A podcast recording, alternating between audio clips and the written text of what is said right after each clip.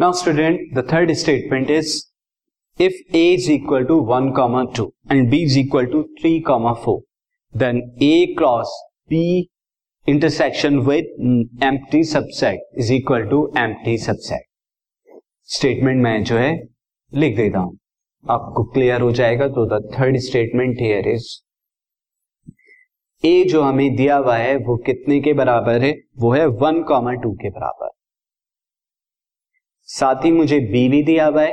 वो कितने के बराबर है? वो है थ्री कॉमा फोर के बराबर। अब मुझसे ये कहा गया है कि ए का प्रोडक्ट जब मैं निकालूँगा बी इंटरसेक्शन एम्प्टी सेट के साथ तो इक्वल आएगा एम्प्टी सेट के बराबर। नाउ जब मैं निकालूँगा बी का एम्प्टी सेट के साथ में intersection this will equal to empty set ये इतने के बराबर होगा।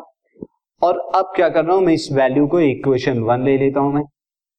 पुट करता हूँ इक्वेशन वन में सो फ्रॉम वन एंड इसे मैं टू ले लेता हूँ।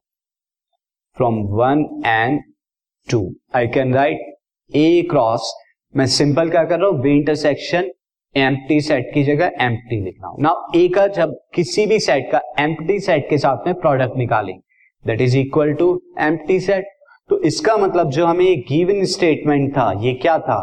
ट्रू है। So the given statement is true now move on to the next question